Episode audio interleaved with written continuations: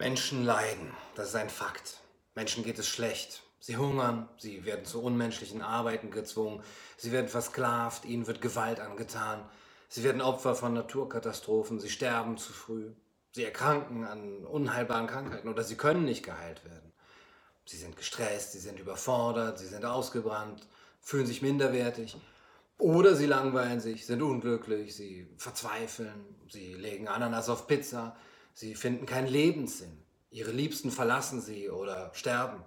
Und schließlich sterben die meisten selber einen leidvollen Tod, ohne jemals wirklich geliebt zu haben oder geliebt worden zu sein.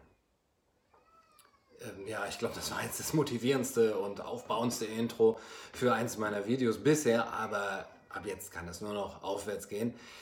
Gut, äh, Menschen leiden, aber die Frage ist doch, wer ist schuld daran?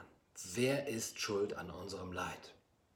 In der Philosophie gibt es darauf im Grunde genommen zwei grundlegende Antworten. Die Menschen sind selber schuld, weil sie sich Leid antun, oder die Natur ist schuld daran. So ist die Welt nun mal, kann man nichts machen. Wenn man jetzt sagt, die Menschen seien schuld daran, an dem Leid, also durch das System, das sie sich errichtet haben und in dem sie leben, dadurch werden wir versklavt, ausgebeutet. Das tut ihnen Gewalt an dann legt man auch nahe, dass das veränderbar ist. Dass man nur das System ändern müsste, um die Hauptursache für das menschliche Leid zu beseitigen. Denn das System unterdrückt und knechtet die Menschen, also brauchen wir ein anderes System. Die andere Antwort, dass es einfach zur Natur der Dinge gehört, dass der Mensch leidet, sagt er, es ist die Condition humaine. Was will man machen? Ja, die Menschen werden immer leiden. Ihr kennt das.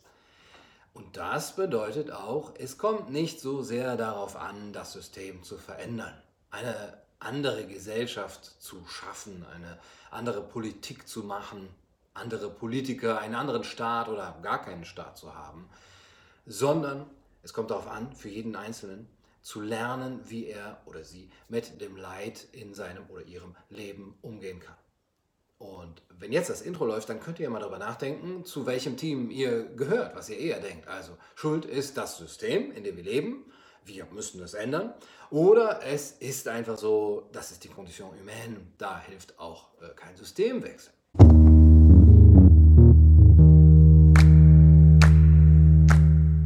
Hallo und herzlich willkommen bei Kaiser TV. Wenn ihr euch in der ersten Gruppe äh, wiederfindet, dann könnte es sein, dass ihr das seid, was der psychologische Kanadier Jordan B. Peterson Postmodernisten nennen würde. Leute, die denken, das System sei die Wurzel allen Übels und das System müsse vor allem ja, dekonstruiert werden, zerstört werden, bevor überhaupt irgendetwas Menschliches entstehen kann. Es gibt kein richtiges Leben in Flaschen, wie Adorno sagt. Adornos Gedanken finden wir natürlich auch schon bei Karl Marx es kommt darauf an, die Welt zu verändern. Und zwar wie? Mit dem kategorischen Imperativ, alle Verhältnisse umzuwerfen, in denen der Mensch ein erniedrigtes, geknechtetes, verlassenes, ein verächtliches Wesen ist. Jordan Peterson macht an diesem Denken zwei Probleme aus. Erstens, es ist unmöglich, das gesellschaftliche System so zu verändern, so zu organisieren, dass alle Ausbeutung, Erniedrigung, Knechtung verschwindet und der Mensch kein verlassenes Wesen mehr ist. Denn Verlassenheit gehört zur Condition humaine. Der Mensch ist ins Leben geworfen, mit Heidegger zu sprechen, und er findet sich darin allein, orientierungslos, sinnsuchend wieder. Immer. Die unfairen Verhältnisse der Gesellschaft sind in Wahrheit die unfairen Verhältnisse der Struktur des Daseins an sich. Deal with it. Religiös gesprochen ist das der Sündes, Sündenfall und die Erbsünde. Das menschliche Leben ist nun mal befleckt. Deswegen werden wir auch zweitens, falls es eine solche gerechte Gesellschaft irgendwann geben könnte, eine kommunistische Gesellschaft sozusagen, anfangen, uns gegenseitig die Köpfe einzuschlagen. Aus Langeweile, aus Lust am Spektakel, weil wir es können. Das ist Dostojewskis Kritik am Gesellschaftsklempner. Selbst wenn wir von all unserem Leid erlöst wären, wären wir nicht glücklich. Im Gegenteil. Wie sagt Schopenhauer, entweder leidest du oder du langweilst dich. Ihr kennt das. In einem postmodernen Utopia würden wir bald anfangen, uns ja, haschig zu spritzen, nur um überhaupt noch irgendetwas zu fühlen. Die Postmodernisten aber sehen das nicht so. Sie versuchen krampfhaft, die Verhältnisse umzustürzen. Die Marxisten wollten das. weil sie Materialisten waren. Ja, wenn alles materiell ist, dann ist das Materielle auch dafür verantwortlich, dass Menschen unglücklich sind. Aber die Marxisten haben das damals nicht geschafft, weil, also die Verhältnisse zu ändern, ja, weil ihre Vorhersagen im Westen nicht eingetroffen sind und äh, sich ihre Umsetzungsversuche im Osten als katastrophal erwiesen haben. Die Postmodernisten nehmen nun die marxistische Struktur des Klassenkampfes, also es gibt Unterdrücker hier und Unterdrückte da unten, und formulieren es um in einen Kampf von Gruppenidentitäten, Identity Politics, privilegierte und ausgebeutete Minderheiten. Peterson sagt, ja, damit kann man die gleiche alte Geschichte in der altbewährten Struktur erzählen. Und diese Einteilung der Gesellschaft in Unterdrücker und Unterdrückte bringt natürlich mit sich, dass man für sich die moralische Überlegenheit pachten kann. Wir sind die Unterdrückten oder die Fürsprecher der Unterdrückten, also sind wir auch die Guten. Denn wir sind die Guten und nicht die Bösen. Und lieber bin ich der Gute als der Böse. Und weil wir die Guten sind, haben wir auch jedes Recht, gegen die Privilegierten zu kämpfen, uns zu verteidigen und, wenn nötig, halt auch mit Gewalt anzuwenden. Es ist ja für die gerechte Sache. Es ist dann also gerechte Gewalt. Nun, Peterson sagt, dass mit dieser marxistischen Perspektive eine gewisse Opfermentalität einhergeht. Wir sind die Opfer eines Systems und äh, daraus holen wir unsere Selbstachtung nicht durch Tugend oder Leistung oder durch Selbstvertrauen äh, oder durch den Glauben an die eigene Würde, sondern durch unseren Status als Opfer. Wir fühlen uns unterprivilegiert, das macht uns zu Helden. Aber in Wirklichkeit verursacht diese Opfermentalität nur Ressentiments und Verbitterung, die sich äußerst schädlich auf unsere eigene persönliche psychische Gesundheit auswirken kann, aber auch auf das Verhalten anderen gegenüber. Wer die Gesellschaft radikal verändern will und dies aus einem Gefühl der Verbitterung und des Ressentiments tut, der wird Schreckliches anrichten. Ihr kennt das. Interessant ist dann, was Peterson über die Protagonisten der Postmoderne sagt. Vor allem über äh, Michel Foucault und Jacques Derrida, an denen er kein gutes Haar lässt, vor allem nicht an Foucault. In seiner Vorlesung über postmoderne und neomarxistische Indoktrination an Universitäten, die man jetzt in diesem Buch hier äh, nachlesen kann, bezweifelt Peterson, dass es einen moralisch verwerflicheren Menschen als Michel Foucault gegeben hat. Ein hartes Urteil. Womit begründet er das? Nur weil Foucault Glatzenträger war oder Franzose? Ja, okay, schlimm genug. Aber es gibt für Peterson natürlich noch einen anderen Grund.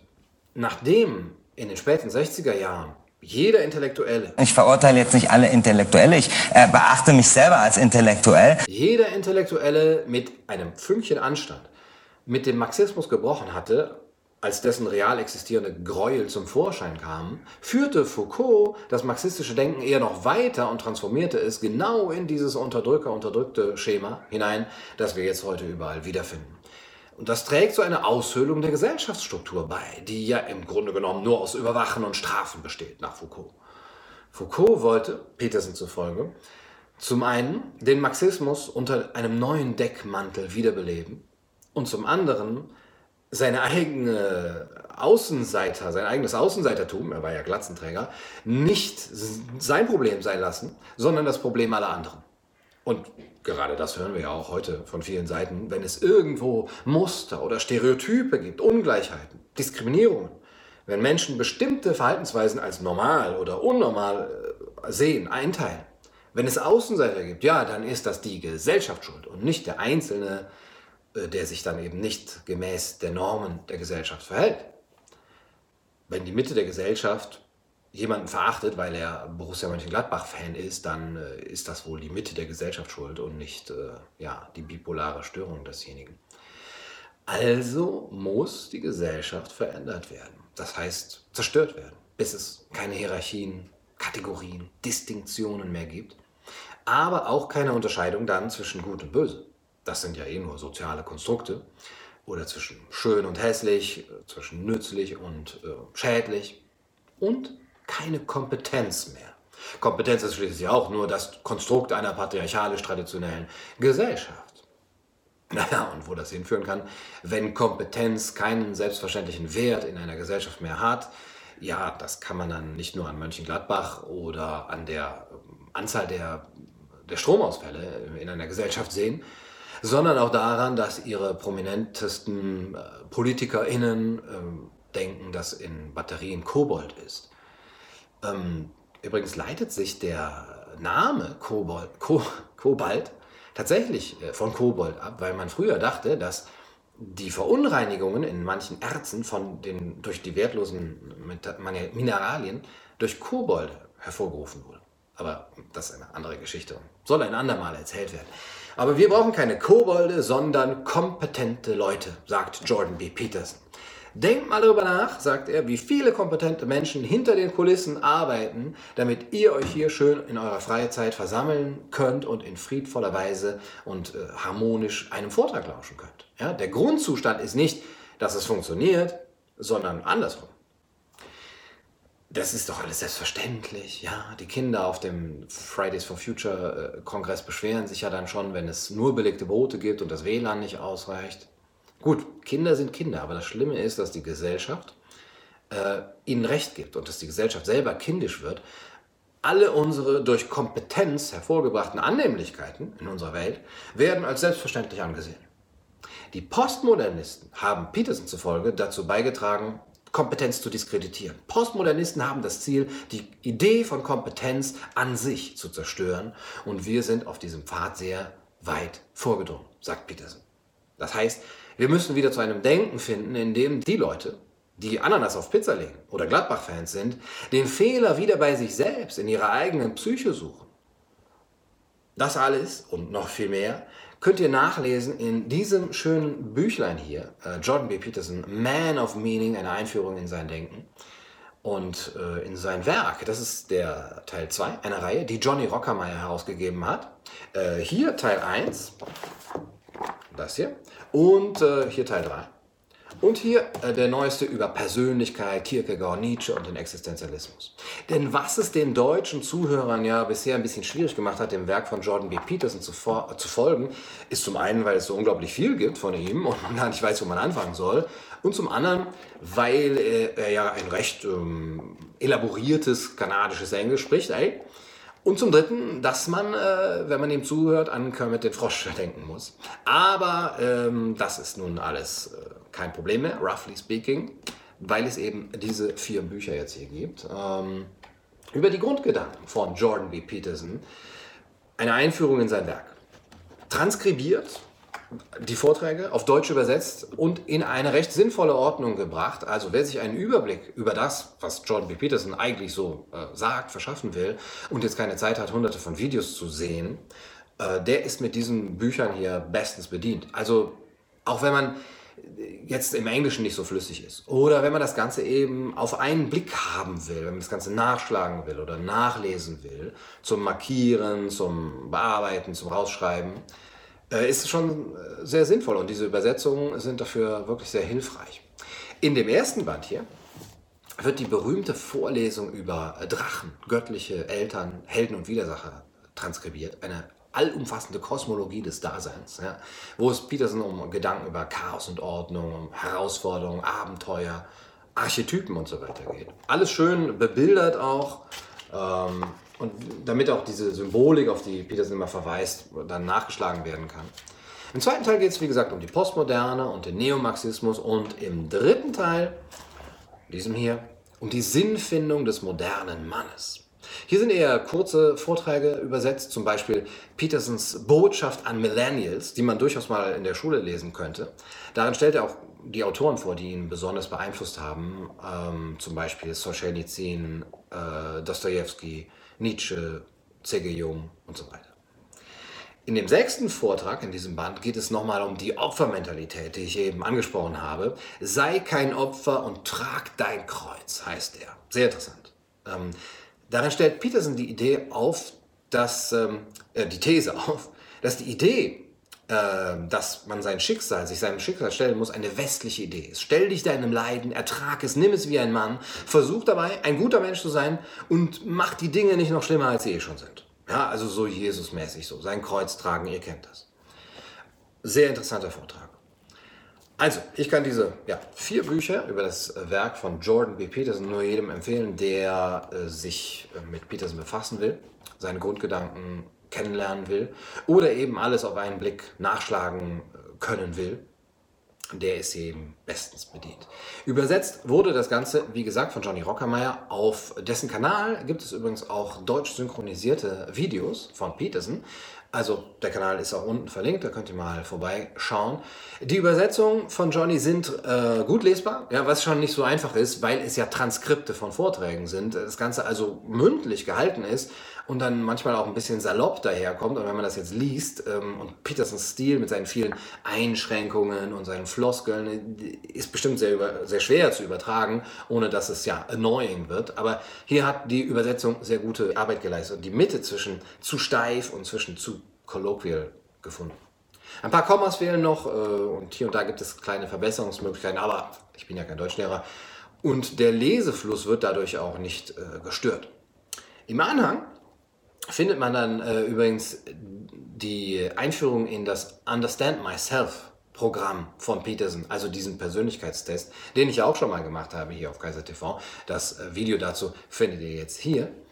Das ist ein Online-Test mit ich glaube, 100 Fragen zur Persönlichkeit und nach ein paar Tagen bekommt man dann eine Auswertung auf Deutsch, dann auch, die Fragen sind auch auf Deutsch, äh, und eine Auswertung, in welchem psychologischen Bereich man seine Stärken und welche und wo man seine Schwächen hat. Und in diesen Büchern gibt es dann auch äh, Gutscheincodes hinten drin für äh, diesen Test, sodass der dann ein bisschen preiswerter wird. Links zu den Büchern und zum Test findet ihr auch in der Beschreibung.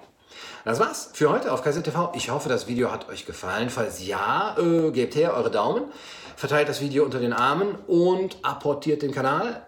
Aber drückt bitte auf keinen Fall diese Glocke.